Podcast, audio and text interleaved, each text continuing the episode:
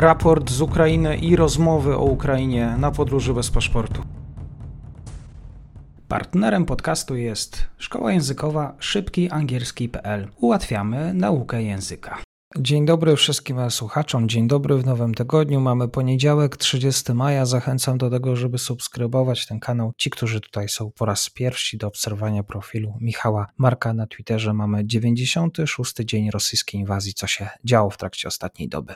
Dzień dobry, witam serdecznie. Strona rosyjska nadal kontynuuje prowadzenie ostrzału artyleryjskiego i rakietowego ukraińskich miast. Nadal prowadzony jest ostrzał miejscowości obwodu czernichowskiego i sumskiego. Prowadzony jest z obszarów Federacji Rosyjskiej. Intensywny ostrzał dotyczył również miast przyfrontowych, ale tak samo rosyjskie rakiety spadły na kluczowe miasta ukraińskie, takie jak Mikołajów. Oczywiście, jeżeli chodzi o uderzenia rakietowe, nie jest to intensywność y, aż taka, jak miało to miejsce jeszcze kilkanaście dni temu, jednakże dochodzi do punktowych właśnie ataków, które e, niszczą, które de facto niszczą przede wszystkim obiekty e, cywilne. E, jeśli chodzi o sytuację na froncie, w skali ostatnich dwóch, trzech dni nie doszło do zasadniczych zmian. Wydaje się, że front na Donbasie zaczyna się stabilizować. Pojawia się coraz mniej sygnałów o sukcesach Rosjan.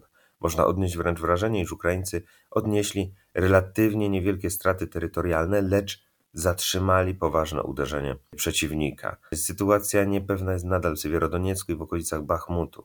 Mm, tutaj nadal Rosjanie mogą odnosić sukcesy, to jest e, mogą doprowadzić do wypchnięcia Ukraińców z Siewierodoniecka. Ale wygląda na to, iż to jedyne, co mogą w najbliższym czasie osiągnąć. Później jednak e, obrona będzie mm, wsparta o Lisiczańsk, jeżeli dojdzie do wycofania się e, Ukraińców z Siewierodoniecka.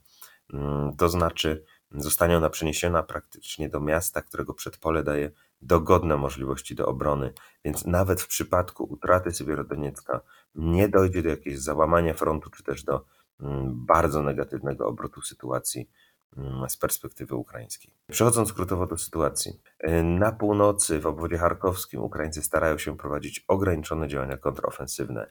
Brak jednak informacji na temat e, sukcesów takich działań.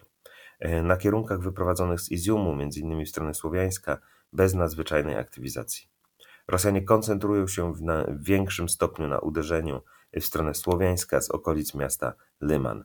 Ukraińcy informują natomiast, iż Rosjanie prze, przegrupowują swoje jednostki w okolicach Iziumu.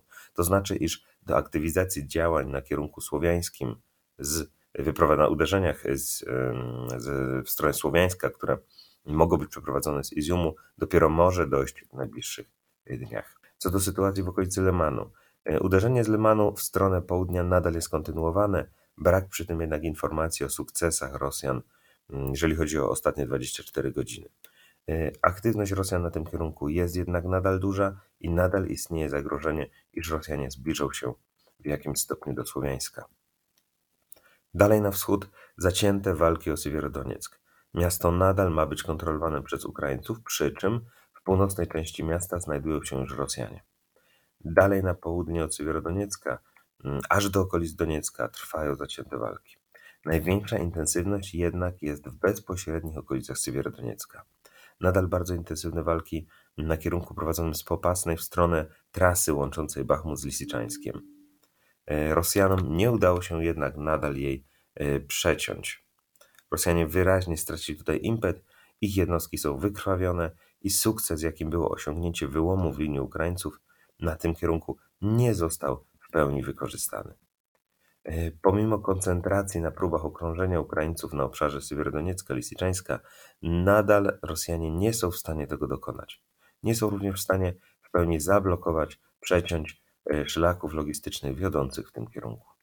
Rosjanie atakują również na kierunkach, na kilku kierunkach na południowym odcinku frontu w obwodzie zaporowskim. Brak tu jednak informacji o sukcesach Rosjan. W obwodzie hersońskim z kolei Ukraińcy mają nadal prowadzić kontrofensywę, między innymi na północ od Hersonia. Brak jednak konkretnej informacji o skali działań oraz o konkretnych sukcesach.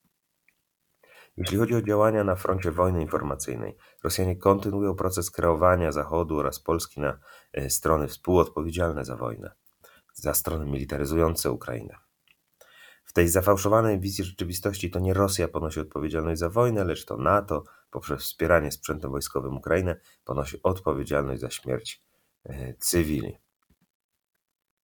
Jak twierdzi Kreml, mówiąc wprost, gdybyśmy nie wspierali Ukrainy, szybko by przegrała. Przegrana oznacza natomiast koniec wojny, koniec wojny, więc de facto za atak przecież mm, za śmierć cywili mają odpowiadać Polska, Zachód, NATO i tak dalej. No, to, że za atak, to, że za ofensywę mm, odpowiada Rosja, to już nie ma dla Kremla żadnego znaczenia. E, tego rodzaju narracje coraz częściej przerzucane są do polskiej infosfery. Cel jest prosty. Jest to próba przekonania Polaków, iż dla dobra samych Ukraińców musimy przestać wspierać siły zbrojne Ukrainy. Jest to całkowicie zafałszowana narracja propagandowa. Po pierwsze, to Rosja ponosi pełną odpowiedzialność za wojnę i za śmierć cywili. To Rosjanie dokonali agresji. Po drugie, przegrana sił zbrojnych Ukrainy oznacza eksterminację ludności ukraińskiej przez oddziały okupacyjne, tak jak miało to miejsce w obwodzie kijowskim czy na terenach wschodniej Ukrainy. Kapitulacja Ukrainy oznacza wieloletnie, trudne do wyobrażenia cierpienia ukraińskiej ludności cywilnej, co będzie związane z polityką terroru stosowaną przez Rosjan na obszarach okupowanych. Co do tego obecnie nie ma wątpliwości. Podsumowując, sytuacja na froncie jest trudna, ale nie jest beznadziejna.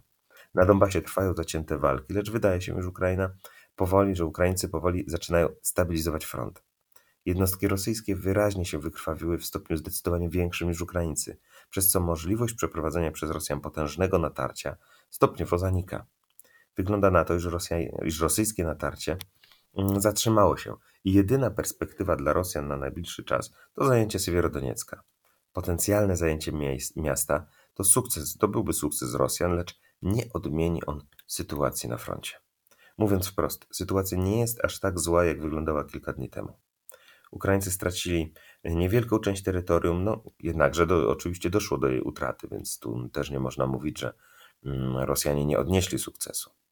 E, prawdopodobnie jednak ten sukces został okupiony na tyle dużą ilością krwi, iż przez kolejnych kilka miesięcy nie dojdzie do kolejnego potężnego uderzenia ze strony Rosjan. Ukraińskie jednostki znajdujące się na Donbasie są przy tym również wykrwawione, jednakże wyraźnie Rosjanie ponieśli większe straty. Można również odnieść wrażenie, iż to, co Rosjanie mogli rzucić na Ukrainę, aby wesprzeć działania zbrojne, no chodzi mi przede wszystkim o ludzi, już rzucili wiele im nowych, powiedzmy w cudzysłowie, tego mięsa armatniego, nowego im już raczej wiele nie pozostało. Ukraina nadal wymaga dalszego wsparcia militarnego, gdyż Rosjanie nie mają zamiaru ograniczyć swojej agresji. Ściągają nowe siły pozyskiwane w ramach akcji werbunkowych, choć liczba ta jest ograniczona, oraz ściągają sowiecki sprzęt, który mimo swoich wad nadal jest w stanie nieść śmierć. Dzięki otrzymywanemu wsparciu oraz własnej determinacji Kijów ciągle ma szansę zatrzymać Rosjan i odmienić sytuację na swoją korzyść. Co warto rozumieć, na swoją korzyść, więc w tym przypadku również na naszą korzyść. Podsumowanie 30 maja Michał Marek. Bardzo dziękuję i do usłyszenia. Dziękuję serdecznie.